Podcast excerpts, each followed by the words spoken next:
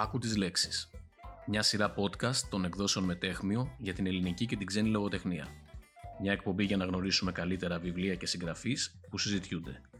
Παρουσιάζει ο ποιητής και δημοσιογράφος Δημήτρης Αθηνάκης.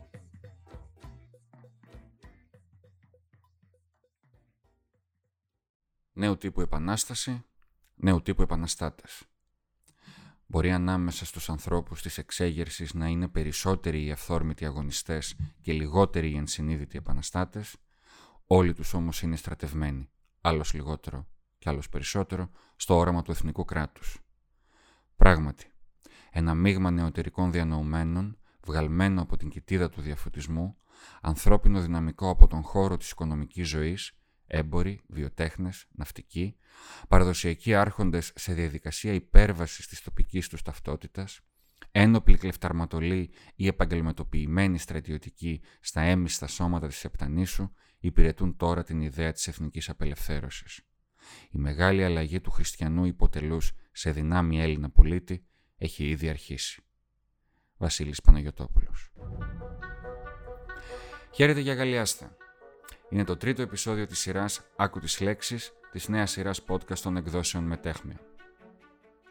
1821-2021. 200 χρόνια. Τι γιορτάζουμε φέτος; Τι συνέβη τότε και τι μέσα σε αυτά τα 200 χρόνια; Ποιοι ήταν οι πρωταγωνιστές, τα γεγονότα και τα διακυβεύματα της Επανάστασης του 21 και του αθάνατου μεθυστικού της κρασιού; Τι φανταζόμαστε, ελπίζουμε και φοβόμαστε ότι θα συμβεί τους επόμενους δύο αιώνες.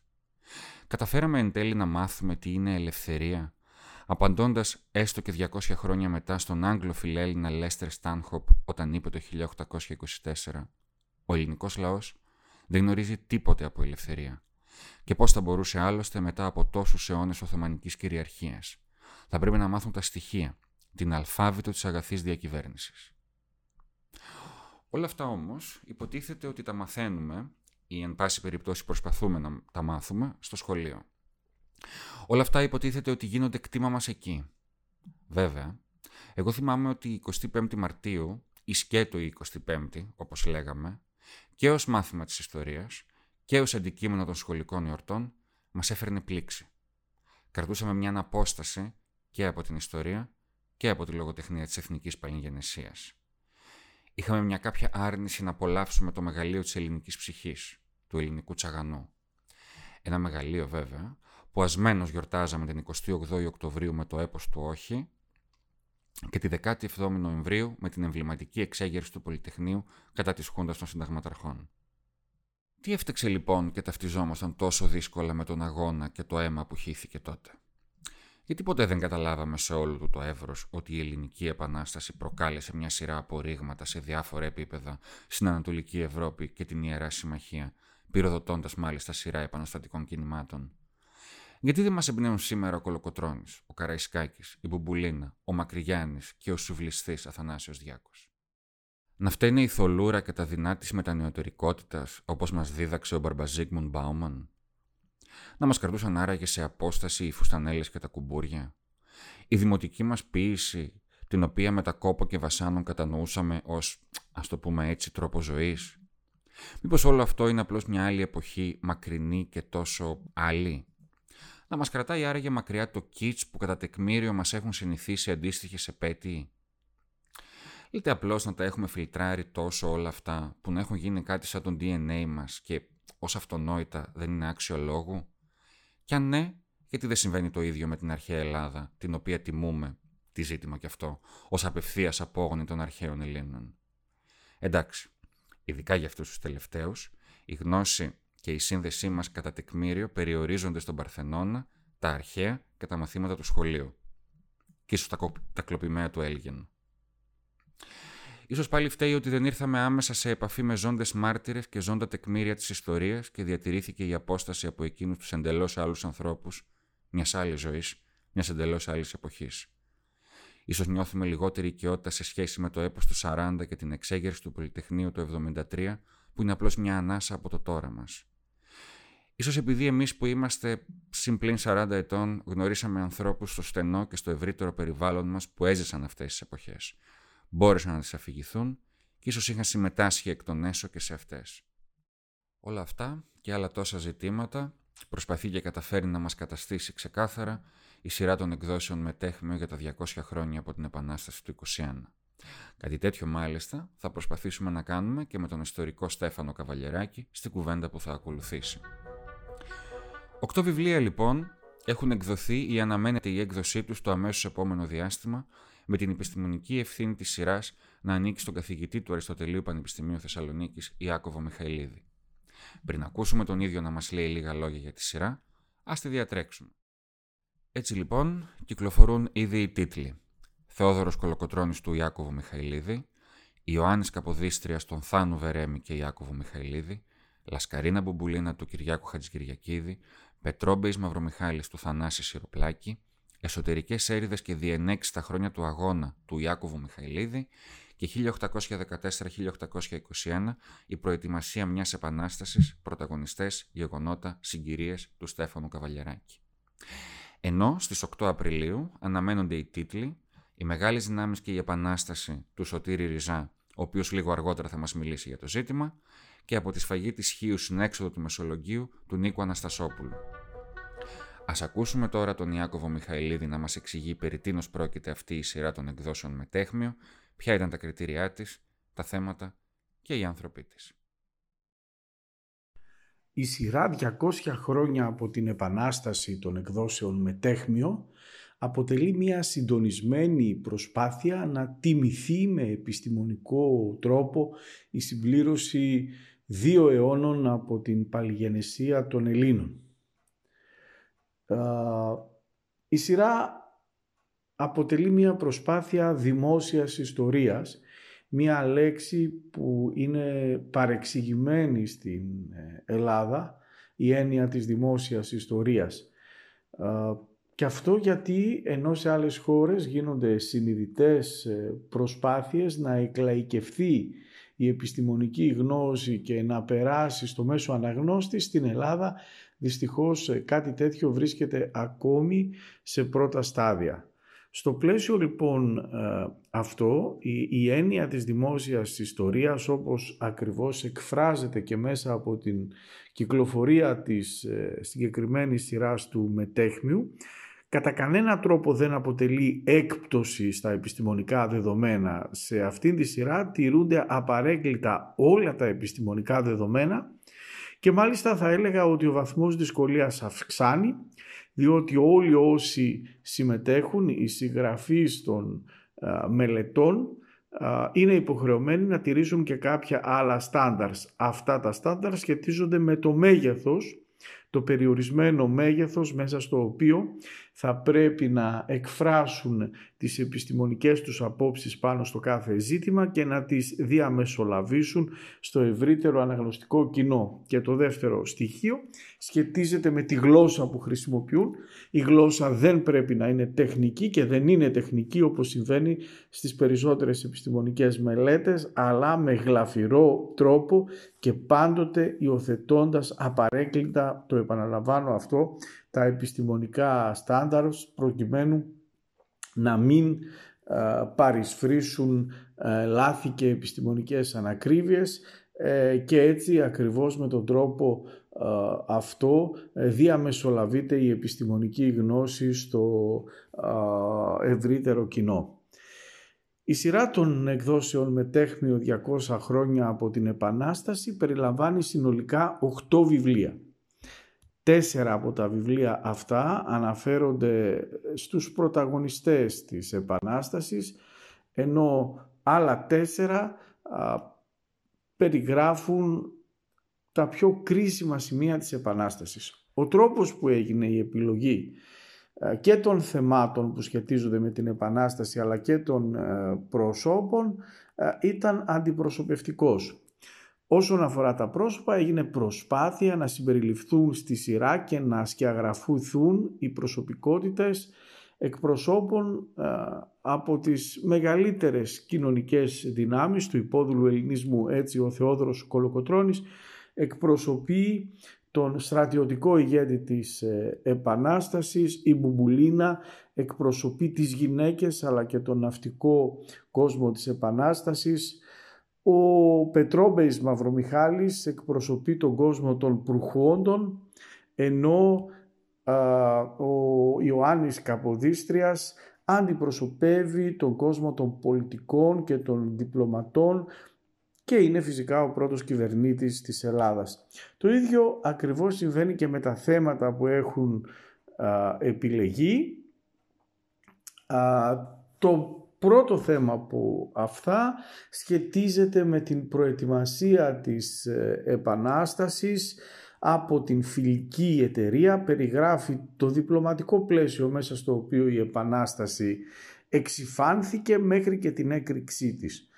Το δεύτερο από τα ζητήματα αυτά σχετίζεται με τις εμφύλιες διαμάχες της Επανάστασης οι οποίες ακριβώς ταλάνισαν τον επαναστατημένο ελληνισμό την διετία 1823-1825. Το τρίτο ζήτημα περιγράφει τις μεγάλες μάχες της Επανάστασης από το 1822 έως και την έξοδο του Μεσολογγίου το 1826. Είναι τα χρόνια εκείνα στα οποία μετά τις μεγάλες νίκες η Επανάσταση βρίσκεται σε ύφεση από την καταστροφή της ε, Χίου, το ολοκαύτωμα της Νάουσας έως την σφαγή και την καταστροφή της Κάσου και των Ψαρών μέχρι και την τραγική έξοδο των Μεσολογγιτών.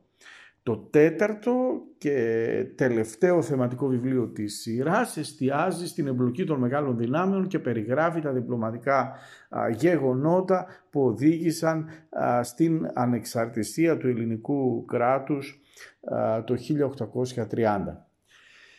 Ένα άλλο κριτήριο της σειράς ε, εκτός από την προσπάθεια να περιληφθούν σε, αυτού, σε αυτήν τα νέα επιστημονικά δεδομένα, κάτι που ο αναγνώστης μπορεί εύκολα να το διαπιστώσει, είναι η προσπάθεια να αντιπροσωπευθούν ε, διαφορετικές γενιές ιστορικών.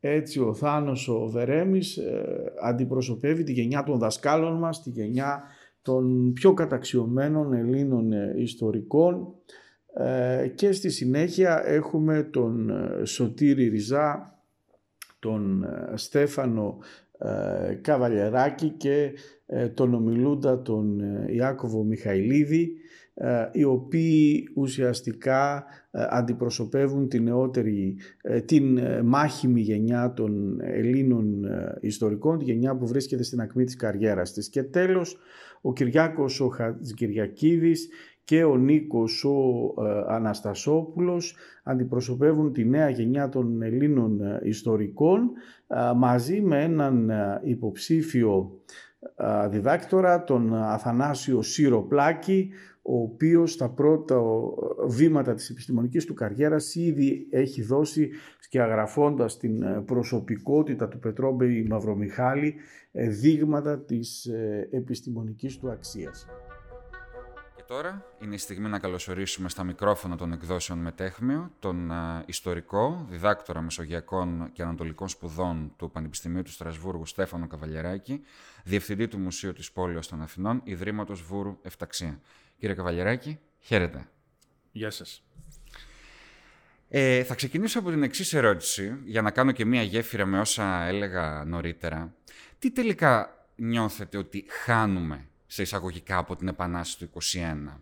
Λέτε, ας πούμε, στο βιβλίο σας ότι αυτή η μελέτη σας βοήθησε να καταλάβετε, σας απέδειξε, ας πούμε, την ανανεωτική δύναμη του, του 21, την επιβεβαίωση αυτό.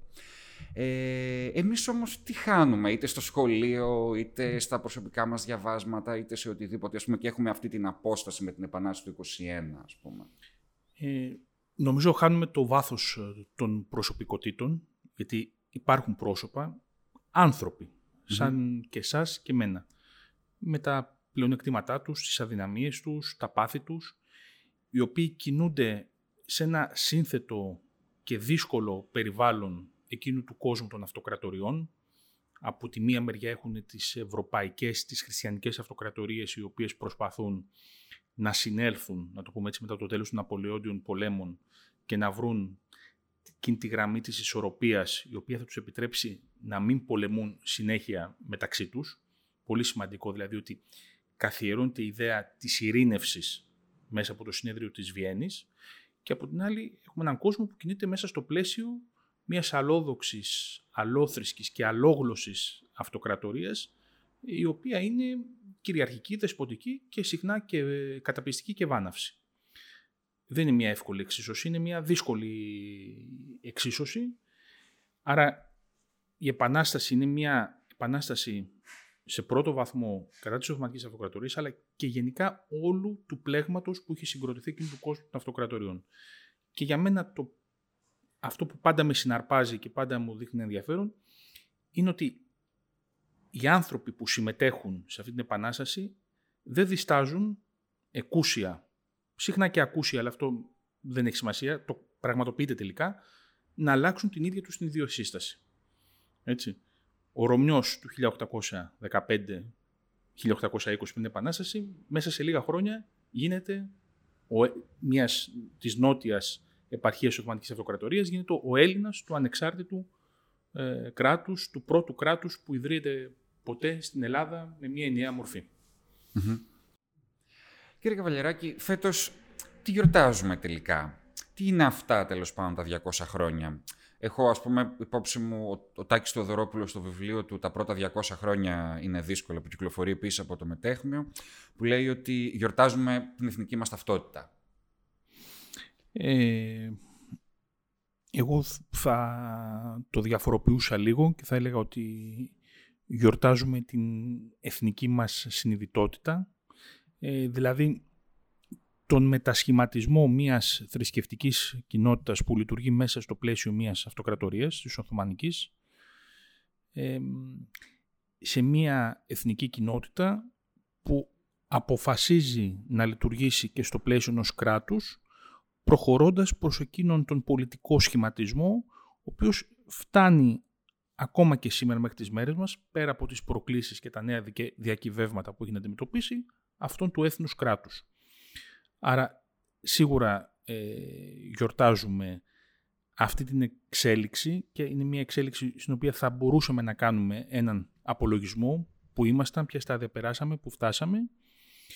Νομίζω ότι πέρα από, τους, από το θόρυβο μπορούμε από πίσω να δούμε κάποιες ενδιαφέρουσες συζητήσεις και διεργασίες ε, τι έγινε, αλλά και το κυριότερο να αναλογιστούμε τις νέες προκλήσεις και τα νέα διακυβήματα για τα επόμενα ίσως 200 χρόνια. Ε, πάνω σε αυτό που λέτε, ε, με ποια σκευή ο Ρωμιός, όπως είπατε πριν, το 1810 γίνεται ο Έλληνας του 1830. Τι κουβαλάει και τον κάνει, αποκτά δηλαδή αυτή την ταυτότητα; Ε, αυτή είναι μια πολύ ενδιαφέρουσα ερώτηση. Νομίζω είναι πολύ παραγωγικό το φαινόμενο. Δεν θα μπορούσαμε και θα ήταν και άδικο να πούμε ένα, ένα πράγμα. Υπάρχουν πολλές συγκλίνουσες ε, δυνάμεις με έναν παρανομαστή. Αυτός ο παρανομαστής, το γράφω και στο βιβλίο μου, είναι η ελευθερία. Αυτή η ελευθερία αναφέρεται στο εμπορικό κομμάτι, που η Ρωμή είναι κυρίαρχη, ισχυρή, ε, κυριαρχούν στις θάλασσες, είναι η πρώτη μη Ισλαμική κοινότητα ε, στην εμπορική κίνηση εντός Οθωμανικής Αυτοκρατορίας, η οποία επίσης ανταγωνίζεται στα ίσα και τους Άγγλους και τους Γάλλους, είναι η εκπαιδευτική ελευθερία, η μεταφορά των ιδεών που έρχεται μέσα από το εμπόριο, ειδικά δια της θαλάσσης. Ε, οπότε έρχονται γρήγορα σε επαφή με νέες ιδέες και κινήματα. Έτσι. Είναι τα ισχυρά κέντρα της διασποράς, τα οποία αναζητούν, μπορεί να ευημερούν στη διασπορά, να έχουν ισχυρές κοινότητες, αλλά θέλουν να δημιουργήσουν ένα εθνικό κέντρο.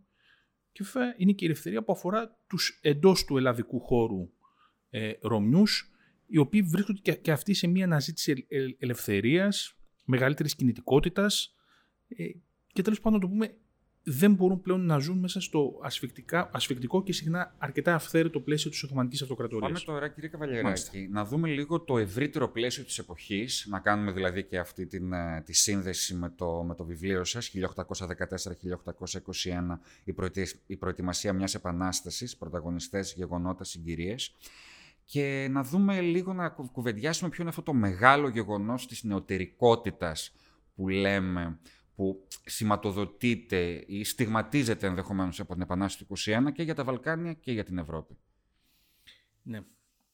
Ε, σίγουρα ε, το συνεδρίο της Βιέννης του 1814-15 είναι ένα σημαντικό γεγονός είναι ένα από εκείνα τα συνέδρια που ουσιαστικά εγκαινιάζουν τη νέα ευρωπαϊκή πορεία ε, στο 19ο αιώνα που τι σημαίνει, σημαίνει το τέλος μιας συνεχούς πολεμικής διαμάχης στο εσωτερικό της Ευρώπης ε, μεταξύ των διαφόρων αυτοκρατοριών και στο τέλος ε, θα λέγαμε των ενδοχριστιανικών ε, πολέμων μέσα στην Ευρώπη. πλέον οι αυτοκρατορίες, η Προσία, η Αυστρία, η Γαλλία, η Αγγλία, η Ρωσία προσέρχονται σε μια διαδικασία για να βρουν ένα κονσέσους, μια ισορροπία η οποία θα τους επιτρέψει να πορευτούν ε, με ειρήνη. Και αυτό το στοιχείο επίσης της, ε, της ειρήνευσης, της απόφασης της ειρήνευσης και όχι της επίλυσης των διαφορών με πολεμικό ε, τρόπο έχει τη σημασία του. Από αυτήν την άποψη λοιπόν το συνέδριο της Βιέννης είναι πολύ σημαντικό. Από την άλλη είναι, έχει και μια εσωτερική αντίφαση, μια εσωτερική αντίθεση στο ίδιο συνέδριο. Ενώ βρίσκεται σε μια πρωτοπορία και προσπαθεί να εισάγει στο νέο κόσμο την Ευρώπη, κάνει και έναν αναχρονισμό προσπαθώντας να επαναφέρει το παλαιό καθεστώς των αυτοκρατοριών του 18ου αιώνα, να επαναφέρει το ancien regime, δηλαδή τον κόσμο των αυτοκρατοριών, επί της ουσίας την αστυνόμευση, θα λέγαμε κατά κάποιο τρόπο, των λαών, μια αρκετά ε, αυστηρή ε, κυριαρχία από πάνω προς τα κάτω και μια άγνοια των ετοιμάτων των λαών και κυρίως των χωρών που βρίσκονται στην περιφέρεια της Ευρώπης ε, για περισσότερη ελευθερία, περισσότερα δικαιώματα και για να φτάσουμε και λίγο και στην ε, Βαλκανική ζώνη για αυτοπροσδιορισμό, ε, τα οποία ήταν διακυβεύματα που έρχονται από την εσωτερική εποχή. Και γι' αυτό οι επαναστάσεις του 2022 ξεσπούν όλες στην περιφέρεια της Ευρώπης, δηλαδή Ισπανία, Ιταλία, Ελλάδα, δηλαδή στις χώρες που ήταν πραγματικά αγνοημένες, να το πω έτσι, από, αυτό τον, ε, από το συνέδριο της Βιέννης. Σε αυτό το σημείο ας ακούσουμε τον ε, Σωτήρη Ριζά να μας μιλάει για τον ρόλο των ε, μεγάλων δυνάμεων. Η Ελληνική Επανάσταση δεν συνδέεται απλώς, αλλά είναι συνειφασμένη με το γεωπολιτικό πλαίσιο της εποχής, τις αλλαγές στο ευρωπαϊκό κρατικό σύστημα, το οποίο σχηματίστηκε με το συνέδριο της Βιέννης το 1815, μετά την ήττα της Γαλλικής Επανάστασης και του Ναπολέοντα. Γενικότερα όπως έχει επισημανθεί, από ιδεολογική και πολιτική άποψη συνιστούσε και ένα ευρωπαϊκό γεγονός. Η καταδίκη της Ελληνικής Επανάστασης από τις μεγάλες δυνάμεις το 1821 αποδίδεται ορθά στο συντηρητικό ή αντιδραστικό πνεύμα που επικρατούσε τότε στην ευρωπαϊκή πολιτική. Στο πλαίσιο όμως των φιλελεύθερων προδιαθέσεων και της στρατηγικής και οικονομικής σκοπιμότητας, η Βρετανική κυβέρνηση εξέφραζε ήδη από το 1820 την επιφύλαξή της σχετικά με τη βιωσιμότητα αλλά και τη σκοπιμότητα ενός συστήματος καταστολής οποιασδήποτε αλλαγής, το οποίο υποστήριζε η Αυστρία του καγκελαρίου Μέτερνιχ. Η τελευταία συνιστούσε μια δύναμη υπερσυντηρητική και κατά ανάγκη στατική, λόγω της οικονομικής της κάμψης και της υπερεπέκτασής της, στην προσπάθειά της να διατηρήσει εδάφη και ζώνες επιρροής στα Δυτικά Βαλκάνια, τα γερμανικά και τα ιταλικά κράτη. Άλλη πολιτική από αυτή του Μέτερνιχ θα προωθούσε εμπράκτος, με καθυστέρηση είναι η αλήθεια και η Ρωσία, από το 1824 και μετά, όταν ο Τσάρος Αλέξανδρος θα συνειδητοποιούσε ότι αγνοώντας το ελληνικό ζήτημα υπονόμευε τα συμφέροντα της αυτοκρατορίας των Τσάρων στο πλαίσιο του ανατολικού ζητήματος προς όφελος της Βρετανίας. Ακόμα και στο πλαίσιο όμως της Realpolitik των μεγάλων δυνάμεων υπησέρχονται ιδεολογικές και αξιακές σταθμίσεις. Ο ελληνικός χώρος προσλαμβανόταν ως η κοιτίδα του κλασικού πολιτισμού για μια Ευρώπη που προσδιορίζε πλέον την ταυτότητά της σε αναφορά προς αυτόν. Υπησερχόταν επίσης η θρησκευτική διάσταση, η αντίθεση χριστιανών και μουσουλμάνων, η εξουσία των οποίων ήταν συνώνυμη κατά τις ευρωπαϊκές αντιλήψεις του 18ου και του 19ου αιώνα με την οπισθοδρόμηση και τη βαρβαρότητα.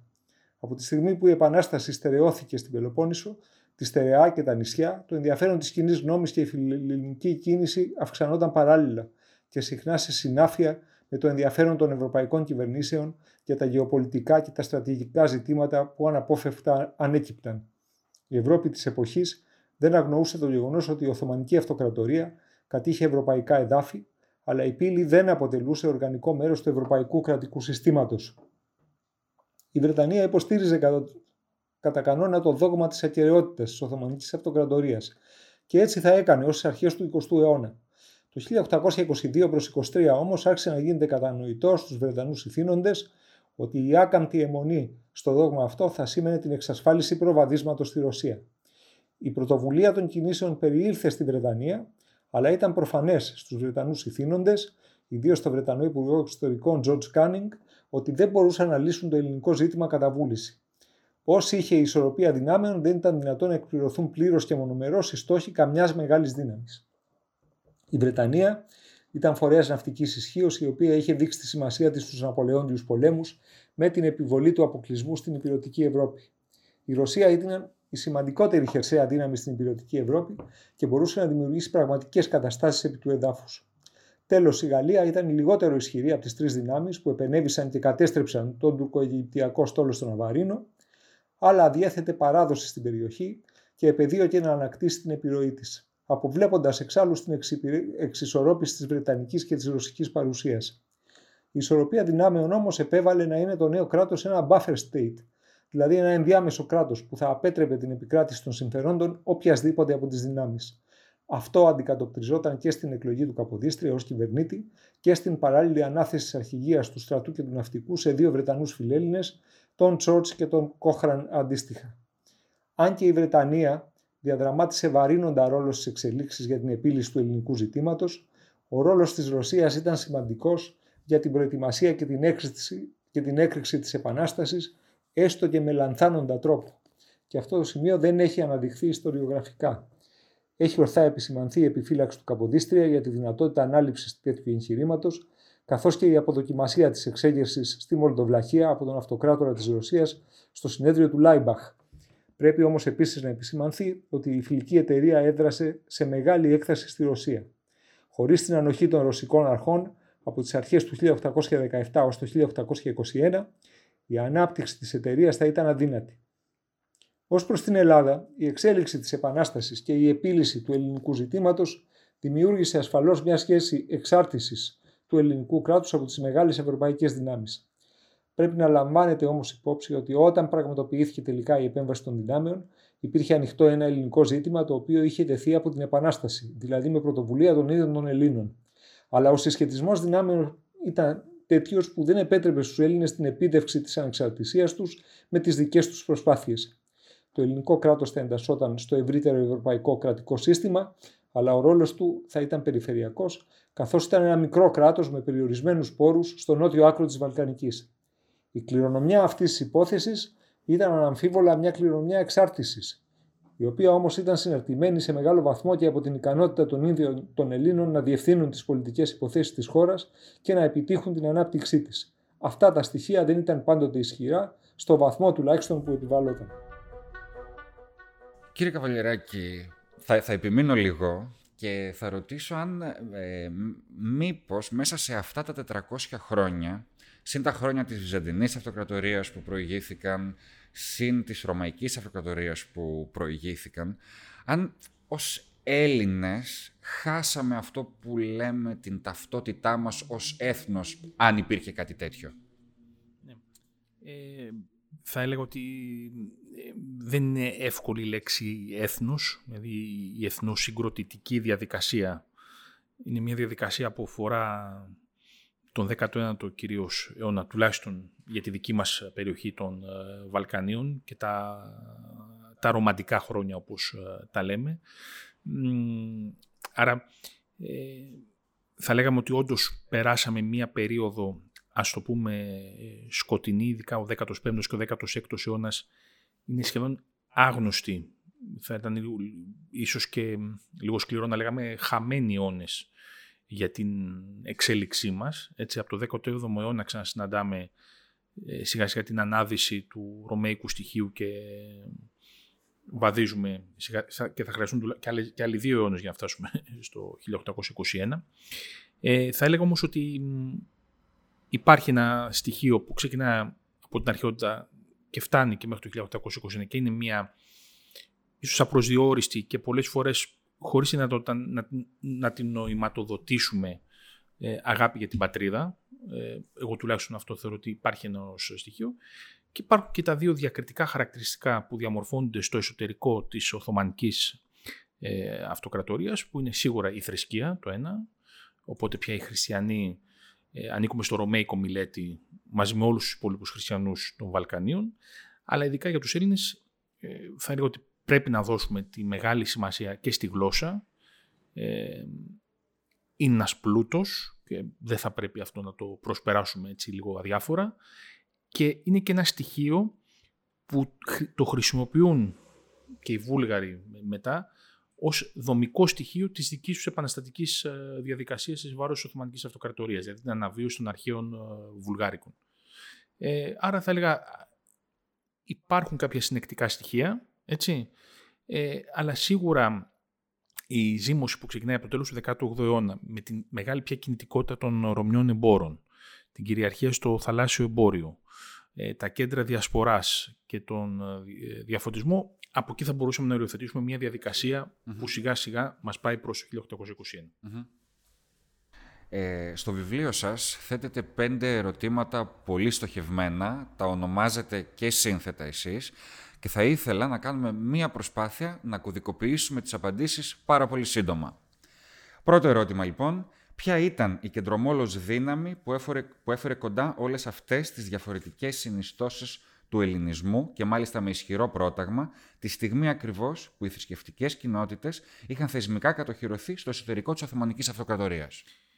Ε, παρόλο το που το υποστηρίζω και στο βιβλίο μου ότι η μεγάλη δύναμη και αν θέλετε έτσι να το, για να χρησιμοποιήσω και λίγο έναν λογοτεχνικό όρο, έτσι, το συναρπαστικό εγωιτευτικό μυστήριο του 21 είναι αυτές οι αποκλίνουσες ε, πορείες, οι παράλληλες πορείες, οι, πολλ, οι πολλές ψηφίδες του ελληνισμού οι οποίες ε, τελικά οδηγούνται στο 21 υπάρχει μια κεντρομόλος ε, δύναμη κατά την προσωπική μου άποψη και αυτή ενσαρκώνεται στη λέξη ελευθερία.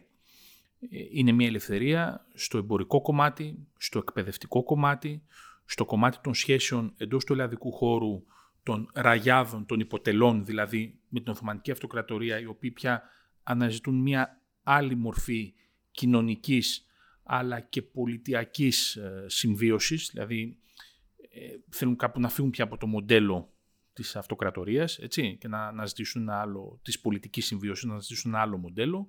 Άρα αυτή η αναζήτηση της ελευθερίας η οποία έχει διαφορετικές νοηματοδοτήσεις από κάθε συνιστόσα του ελληνισμού είναι όμως για μένα η κεντρομόλος ε, δύναμη όπως και θα έλεγα και η καλλιέργεια αυτό που είπα και πιο πριν έτσι ενός πρώιμου πατριωτισμού.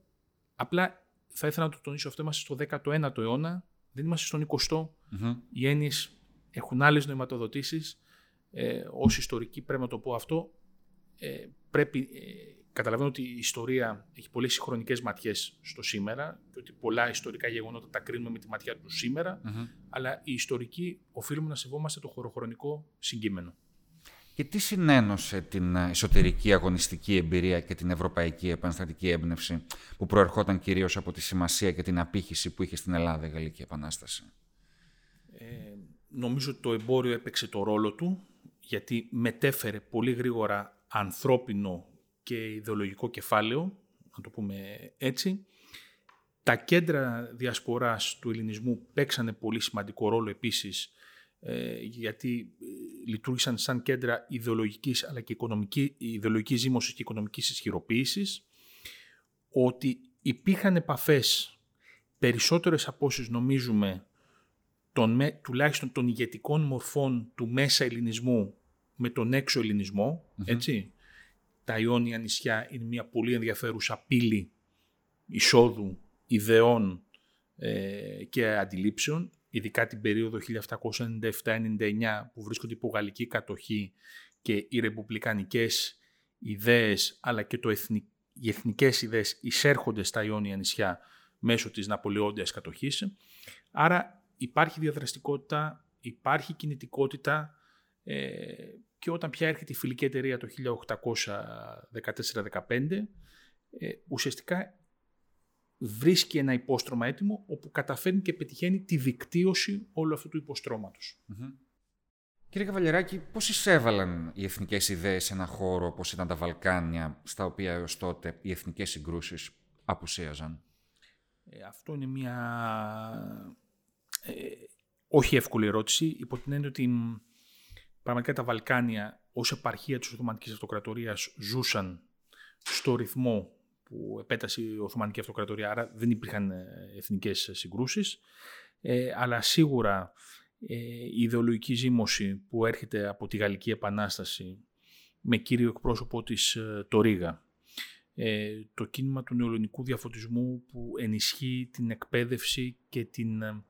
ας πούμε εθνική αυτοπεποίθηση, έτσι, σιγά σιγά φέρνει σε μία ας πούμε ελίτ, έτσι πάντα με τους όρους εποχής, μία έντονη εθνική συνειδητοποίηση, η οποία ενισχύεται και με τη ζήμωση που συμβαίνει στις παραδουνάβιες ηγεμονίες που από τα τέλη του 18ου αιώνα λειτουργούν σαν ελληνικές ή ελληνόφωνες ε, μοναρχίες, όπου στις αυλές των ηγεμόνων υπάρχει ιδεολογική ζήμωση με τον Ιώσπο Μισιόδοκα, τον Δημήτριο Καταρτζή, πολύ σημαντικούς ε, διαφωτιστές. Και όλο αυτό σιγά σιγά και αυτή ακριβώς η εκπαιδευτική και ιδεολογική ζήμωση που έρχεται σε αντιπαράθεση και αντιδιαστολή, ας χρησιμοποιήσουμε όποιον ώρα από τους δύο θέλετε, ε, με τις παραδοσιακές εκπαιδευτικές μορφές του Πατριαρχείου κυρίως, φέρουν ακριβώς το εθνικό στοιχείο απέναντι ε, στο θρησκευτικο ε, και για να κάνουμε και λίγο ε, μία σύνδεση με αυτό που είχαμε κουβεντιάσει πριν, πώς προέκυψε η σύζευξη του αρχαιοελληνικού πνεύματος και της αναβίωσής του με τη βιωματική εμπειρία που συνδεόταν με το Βυζάντιο και την οποία η Εκκλησία είχε κρατήσει ζωντανή ως ζώσα πραγματικότητα; Για να ξεκινήσω από το δεύτερο, σίγουρα η Εκκλησία, ο ρόλος της είναι σημαντικός από τη στιγμή που διατήρησε ε, τα ελληνικά μέσα από την ε, εκκλησιαστική παράδοση, ως μια δρόσα και ενεργή γλώσσα ή τουλάχιστον έπαιξε ένα σημαντικό ρόλο στη διατήρηση των ελληνικών. Το κομμάτι της αρχαίας Ελλάδας έχει μια ξεχωριστή σημασία γιατί έρχεται από, την, ε, από το κίνημα του ρομαντισμού που αναπτύσσεται στην Ευρώπη.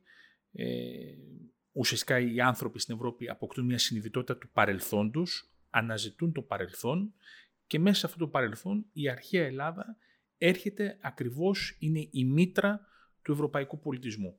Άρα οι Ευρωπαίοι περιηγητές ήδη από αρκετά νωρίς αναζητούν στην Ελλάδα ε, αυτή τη μήτρα ε, του ευρωπαϊκού πολιτισμού, οπότε και στους Έλληνες, τους συνεχιστές της κλασικής Ελλάδας. Ε, αυτή είναι μια ενδιαφέρουσα περιπέτεια που ίσως δεν αφορά τόσο τη σημερινή μας κουβέντα, υπό την έννοια ότι συχνά συναντούν και απογοητεύσεις στις περιηγήσεις τους, στις διαδρομές τους και θα, πραγματικά έχει, ε, έχει πολύ αξία να δούμε κείμενα της εποχής για τις απογοητεύσεις που συνάντησαν πιστεύοντας ότι θα βρουν εδώ τους συνεχιστές του Λεωνίδα ή του, ε, του Σοκράτη. Παρόλα αυτά ε, υπάρχει ε, σίγουρα μία αναβίωση της κλασικής Ελλάδας είτε στο φαντασιακό είτε στο πραγματικό στην Ευρώπη, η οποία παίζει μεγάλο ρόλο και στο κύμα του φιλελληνισμού, αλλά και στη μεταστροφή της ευρωπαϊκής κοινή γνώμης υπέρ του ελληνικού ζητήματος. Πάντως αυτό που λέτε με τις ε, απογοητεύσεις των περιηγητών στην πραγματικότητα δεν είναι ας πούμε πάλι σε εισαγωγικά πρόβλημα των Ελλήνων της εποχής είναι προφανώς η λάθος αντίληψη που είχαν για το τι μπορεί να είναι η Ελλάδα ύστερα από τόσους αιώνες, έτσι. Προ, προφανώς είναι μια οριενταλιστική ματιά, είναι μια ματιά ε, λίγο εξωτική, που, αλλά από την άλλη θα λέγαμε ότι είναι και μία ματιά που έχει και έναν ιδεαλισμό μέσα της, έτσι, δηλαδή ε, τουλάχιστον στην αρχή και με τους περιηγητές δεν θα μπορούσαμε να, να τους καταλογίσουμε είτε προθέσεις είτε εργαλειοποίησεις, αλλά έρχονται εδώ πέρα πιστεύοντας πραγματικά ότι ανακαλύπτουν ε, τη μήτρα του, του, του, του δυτικού πολιτισμού.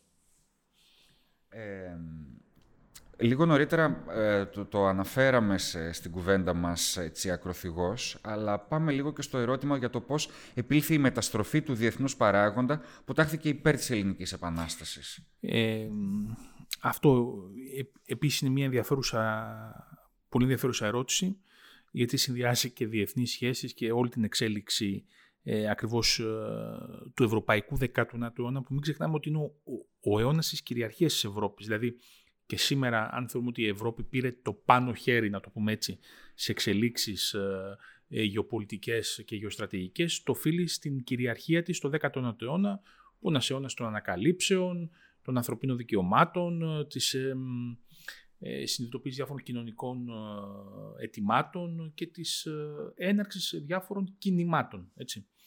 Ε, άρα η ευρωπαϊκή κοινή γνώμη δεν μεταστρέφεται αυτόματα. Υπάρχει σίγουρα το κύμα του φιλελληνισμού και ενώ φαινομενικά υπάρχει η αντίθεση από τις αποφάσεις των μεγάλων συνεδρίων για τα οποία μιλήσαμε, οι οποίες στρέφονται κατά των επαναστατικών κινημάτων εν γέννη, έτσι, και μάλιστα σε πολλές περιπτώσεις τα καταπνίγουν όλα όπως συμβαίνει στην Ιταλία ή στην Ισπανία.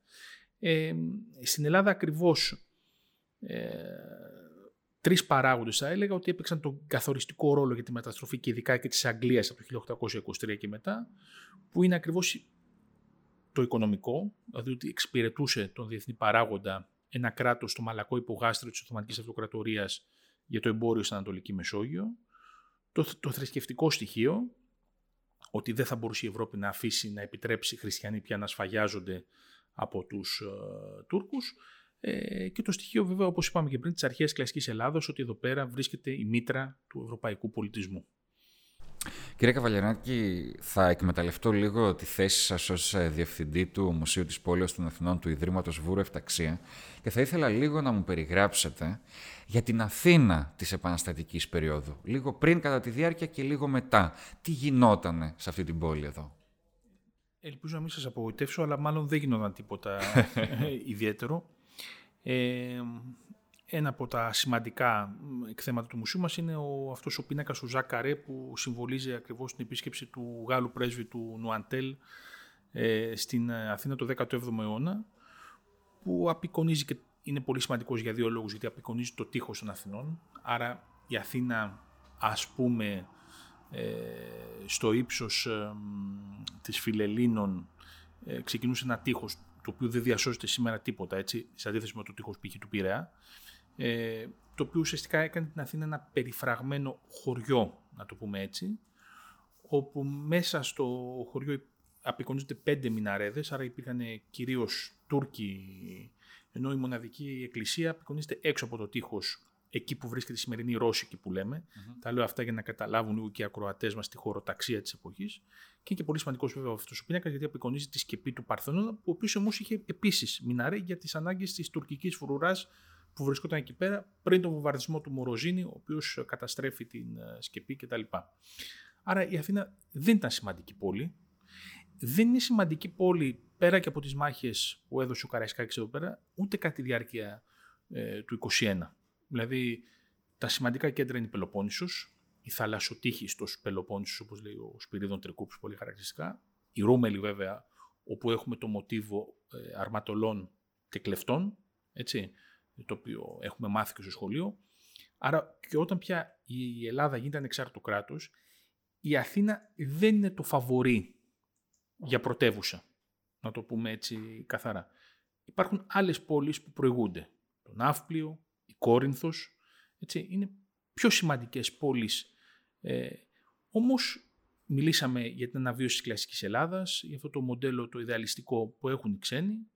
Ο Λουδοβίκος ο πατέρας του Όθωνα, που είναι ένας πραγματικά πολύ σημαντικός αυτοκράτορας ε, για, τα, για την ιστορία και της Βαβαρίας αλλά και της Γερμανίας ολόκληρης, είναι αρχαιολάτρης, μιλάει αρχαιοελληνικά και είναι αυτός που επιμένει να γίνει η Αθήνα πρωτεύουσα του νέου κράτους ακριβώς για να αναβιώσει το κλασικό όραμά του. Και λίγο πριν κλείσουμε κύριε Καβαλιεράκη θα σας κάνω την ερώτηση του ενός εκατομμυρίου η οποία είναι ε, με τα ιστορικά και κοινωνικοπολιτικά δεδομένα, με την επιστημονική ε, σκευή που διαθέτεται. Πώς φαντάζεστε την Ελλάδα και τους Έλληνες σε 200 χρόνια από τώρα; Ε, εντάξει, ε, σίγουρα το ερώτημα είναι δύσκολο, γιατί εντάξει, ιστορικοί εξετάζουμε κυρίως, είμαστε θυσμένοι στο παρελθόν και όχι στο μέλλον. Ε, Παρ' όλα αυτά, ε, γι' αυτό είναι σημαντικό το 2021, το 2021, για να δούμε τι έχουμε πετύχει και πού έχουμε φτάσει. Τι έχουμε πετύχει. Αν έλεγα τρία πράγματα, θα έλεγα ότι μια νότια επαρχία της Οθωμανικής Αυτοκρατορίας έγινε κράτος, έθνος κράτος. Είμαστε ίσως το μοναδικό κράτος των Βαλκανίων και ίσως και από τα λίγα στην Ευρώπη που ολοκλήρωσε σε πολύ μεγάλο βαθμό την μεγάλη του ιδέα, τη μεγάλη του εθνική ιδέα, που όλα τα έθνη την έχουν διανύσει, έτσι. Παρόλο, παρότι τελείωσε με μια μεγάλη καταστροφή τη Μικρασιατική, πετύχαμε και έναν τριπλασιασμό της Ελλάδας, άρα έχουμε έθνος κράτος, γεωγραφικό τριπλασιασμό αυτού του κράτους και με τη μεταπολίτευση και μετά έχουμε πετύχει, θα έλεγα, έναν εκδημοκρατισμό που πέρα από τις όποιες παθογένειες κτλ. Ε, λειτουργεί ομαλά με ε, εναλλαγές κομμάτων, προσώπων, εξουσίες κτλ. Ε, πολιτικά κόμματα, τέλος πάντων αυτό που καταλαβαίνουμε ως αστική δημοκρατία και τον εξευρωπαϊσμό, δηλαδή την ένταξή μας στη μεγάλη ευρωπαϊκή οικογένεια όπως αυτή ήταν πρώτα ΕΟΚ και εξελίχθηκε στην Ευρωπαϊκή Ένωση. Άρα θα έλεγα ότι αυτά τα τρία είναι τρία σημαντικά ε, ορόσημα τα οποία τα έχουμε. Το θέμα είναι λοιπόν ποια είναι τα επόμενα ορόσημα των επόμενων 200 ετών όπως ε, θέτεται. Ε, εγώ θα έλεγα σίγουρα το δημοκρατικό μοντέλο. Θα πρεπει να δούμε τις προκλήσεις ε, και τα διακυβεύματά του.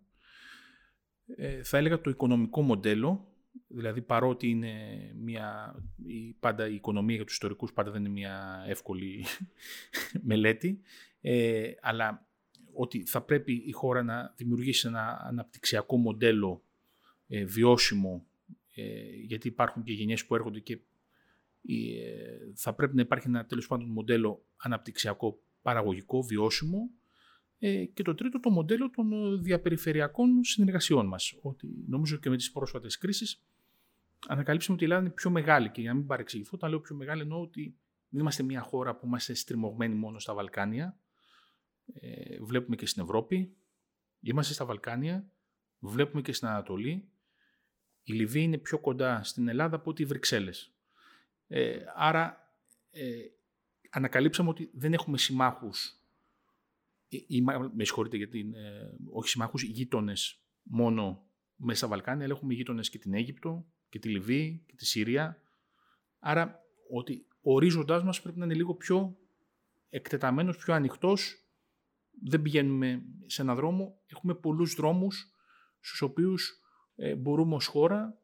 Είμαστε μια χώρα που είμαστε, εγώ θα έλεγα, μεθόριος και αυτό έχει και πλεονεκτήματα και μειονεκτήματα. Οι μεθοριακές χώρες, δεν θα έλεγα περιφέρεια, δεν, δεν μ' αρέσει μόνο ο όρος περιφέρεια της Ευρώπης, θα ότι είμαστε μια χώρα μεθόριος και σταυροδρόμοι παράλληλα πολλών πραγμάτων, πολλών πολιτισμικών και θρησκευτικών καταβολών. Άρα νομίζω ότι αυτό είναι και πλεονέκτημα και μειονέκτημα, το οποίο πρέπει να δούμε κάποια στιγμή πώς θα το χρησιμοποιήσουμε. Κύριε Καβαλιεράκη, σας ευχαριστώ πάρα πάρα πολύ για αυτή την τόσο ενδιαφέρουσα κουβέντα που, που είχαμε, παραπάνω από ενδιαφέρουσα θα έλεγα. Εγώ σας ευχαριστώ πάρα πολύ και... για την ευκαιρία. Μιλάμε για τη λευτεριά του 1821, να ευχηθώ και εγώ καλή λευτεριά από τα αντισηπτικά ε, και να πάνε όλα καλά. Οι νοηματοδοτήσεις αλλάζουν, αλλά η έννοια της ελευθερίας παραμένει πάντα ισχυρή. Να είστε καλά. Σας ευχαριστώ πολύ. Λίγο πριν κλείσουμε, ζητήσαμε από τον Ιάκωβο Μιχαηλίδη, σαν ε, μια σύνδεση με το τελευταίο μέρος της κουβέντας μας με τον Στέφανο Καβαλιεράκη, να μας μιλήσει για το αν η μακρόχρονη τουρκοκρατία μπορεί να ερμηνεύσει τις ε, εν γέννη παλινοδίες και ειδικά τις εμφύλιες διαμάχες και σειράξεις των Ελλήνων από την Επανάσταση και εντεύθεν. Όσον αφορά το ερώτημα για το αν δύο αιώνες μετά την ελληνική παλιγενεσία η μακραίωνη τουρκοκρατία αλλού 400 και αλλού και περισσότερα χρόνια που πέρασε ε, η ελληνική Χερσόνησος είναι ικανή συνθήκη προκειμένου να ερμηνεύσει αυτές ε, τις παλινοδίες, τις εμφύλιες ε, σειράξεις, τις αντιδικίες ανάμεσα στους Έλληνες. Η απάντησή μου είναι κατηγορηματικά όχι οι συνθήκες της, ε, στη διάρκεια της Οθωμανικής περίοδου στην ελληνική Χερσόνησο, η κατακαιρματισμένη ελληνική κοινωνία, ο τρόπος με τον οποίο οι Οθωμανικοί θεσμοί λειτουργούσαν στον υπόδουλο ελληνισμό ήταν απαραίτητη, αρκετή ε, για να ερμηνεύσουν για ποιο λόγο στη διάρκεια της Επανάστασης τη φάση της μετάβασης δηλαδή συγκρούστηκαν αρκετές ε, φορές μεταξύ τους οι Έλληνες. Τα όμως τα δεδομένα δεν ισχύουν ε, στην εποχή μας, δεν μπορεί να ισχύουν δύο αιώνες ε, μετά. Αποτελούν κατά την άποψή μου άλοθη, κάτι που θα πρέπει να προβληματίσει τους σύγχρονους ε, Έλληνες. Η, βασική αιτία πίσω από όλα αυτά, πίσω από την διαιώνιση των εμφυλίων συγκρούσεων των Ελλήνων, πάντοτε κατά τη γνώμη μου, βρίσκεται στο γεγονός ότι διάφορες κοινωνικές και πολιτικές ομάδες έως και σήμερα εξακολουθούν να χρησιμοποιούν την εξουσία και το κράτος ως λάφυρο προκειμένου ε, να βολέψουν φίλους και συγγενείς και τα προσωπικά τους συμφέροντα ατομικά και συλλογικά. Και πίσω από όλα αυτά βρίσκεται πάντα κατά την άποψή μου η έλλειψη επαρκούς παιδείας η οποία εμποδίζει δύο αιώνες ε, μετά την ελληνική ε, ανεξαρτησία την απόκτηση πλήρους συνείδησης του πολίτη από τον κάθε Έλληνα και την κάθε Ελληνίδα. Αυτό είναι ένα ζήτημα το οποίο σε κάθε περίπτωση ε, θα πρέπει να μας ε, προβληματίσει ε, όλους γιατί θα πρέπει πολύ σύντομα να το αντιμετωπίσουμε αποτελεσματικά ως συντεταγμένη κοινωνία και πολιτεία. Και κάπως έτσι ολοκληρώνεται σιγά σιγά το τρίτο επεισόδιο της σειράς podcast των εκδόσεων Μετέχμιο «Άκου τις λέξεις». Προτού σας αποχαιρετήσουμε όμως, αξίζει να γίνει μια ιδιαίτερη, έστω και ακροθυγής μνήα, σε ορισμένα βιβλία που αγκαλιάζουν, αν μπορούμε να το πούμε αυτό, τη σειρά για τα 200 χρόνια της Επανάστασης. Είναι τα πρώτα 200 χρόνια είναι δύσκολα του Τάκη Θεοδωρόπουλου, το ελληνικό όνειρο το Στάθη Καλύβα και Κώστα Γιανακίδη, το για να ζούμε ελεύθεροι της Ελένης Βορώνου, το συλλογικό αλλά και ευρηματικό σαν σήμερα στην Επανάσταση του 1821 που θα σας εκπλήξει αυτό που συνέβη ή δεν συνέβη την 25η Μαρτίου, το 21 ερωτήσεις και απαντήσεις για το 21 του Θάνου Βερέμι, το Αιγαίος στις φλόγες του Ιούλιου Βέρν σε μετάφραση Μυρσίνης Γκανά και εικονογράφηση Βασίλη Γρίβα, το «Οι αγωνιστές του 21» της Αγγελικής Δαρλάσης στη σειρά «Η Μεγάλη Μικρή», το συλλογικό «Όσαν δεν γνωρίζατε για την τουρκοκρατία και την επανάσταση του 21», αλλά και το «Πότε διάβολος, πότε άγγελος» του συγγραφέα Κώστα Ακρίβου, μια σύγχρονη εξιστόρηση που από τη μια ψάχνει να, να ανακαλύψει ποιος ήταν ο Καραϊσκάκης και από την άλλη τι σημαίνει να είσαι ένας Ιωνί απόγονός του, ένα βιβλίο που θα κυκλοφορήσει στις 29 Μαρτίου. Λοιπόν, αν νιώσατε κι εσείς ότι πράγματι κάτι έχει χαθεί στο μεταξύ από το μεγαλείο της εθνικής μας παλιγενεσίας, αν αισθάνεστε ότι δεν δώσατε το χώρο που πρέπει στο ιστορικό και παγκόσμιο, θα λέγαμε βάρος, που φέρει ο αγώνας του 21, αν πιστεύετε ότι οι φετινοί εορτασμοί, kits ή όχι, θα έχουν κάτι καινούριο να προσθέσουν στην ως τώρα γνώση σας, που είναι μάλλον και το μεγάλο στοίχημα, αν ελπίζετε ότι είναι ώρα να τελειώνουμε με τα υποτίθεται ότι και τα ναι μεν αλλά όσον αφορά τη δημοκρατία, την ελευθερία και τη συνύπαρξη, αν ε, ως ε, εμπεδομένοι δημοκράτες και κοσμοπολίτες δεν φοβάστε τις έννοιες έθνος και πατρίδα, τότε ίσως όλα αυτά τα βιβλία για τα οποία σας έχουμε μιλήσει σας βοηθήσουν να γευτείτε λίγο από το χιλιοτραγουδισμένο μεθυστικό κρασί του τότε 21 φέρμενο στα μέτρα του δικού μας. Μέχρι το επόμενο ραντεβού μας στα μικρόφωνα των εκδόσεων Μετέχμιο, να θυμάστε ότι οι λέξεις είναι εδώ και μας περιμένουν να τις διαβάσουμε, να τις γράψουμε και να τις ακούσουμε. Γεια σας, χρόνια πολλά και καλή λευτεριά από τα υποτίθεται ότι, τα ναι μεν αλλά και οπωσδήποτε από τα αντισηπτικά.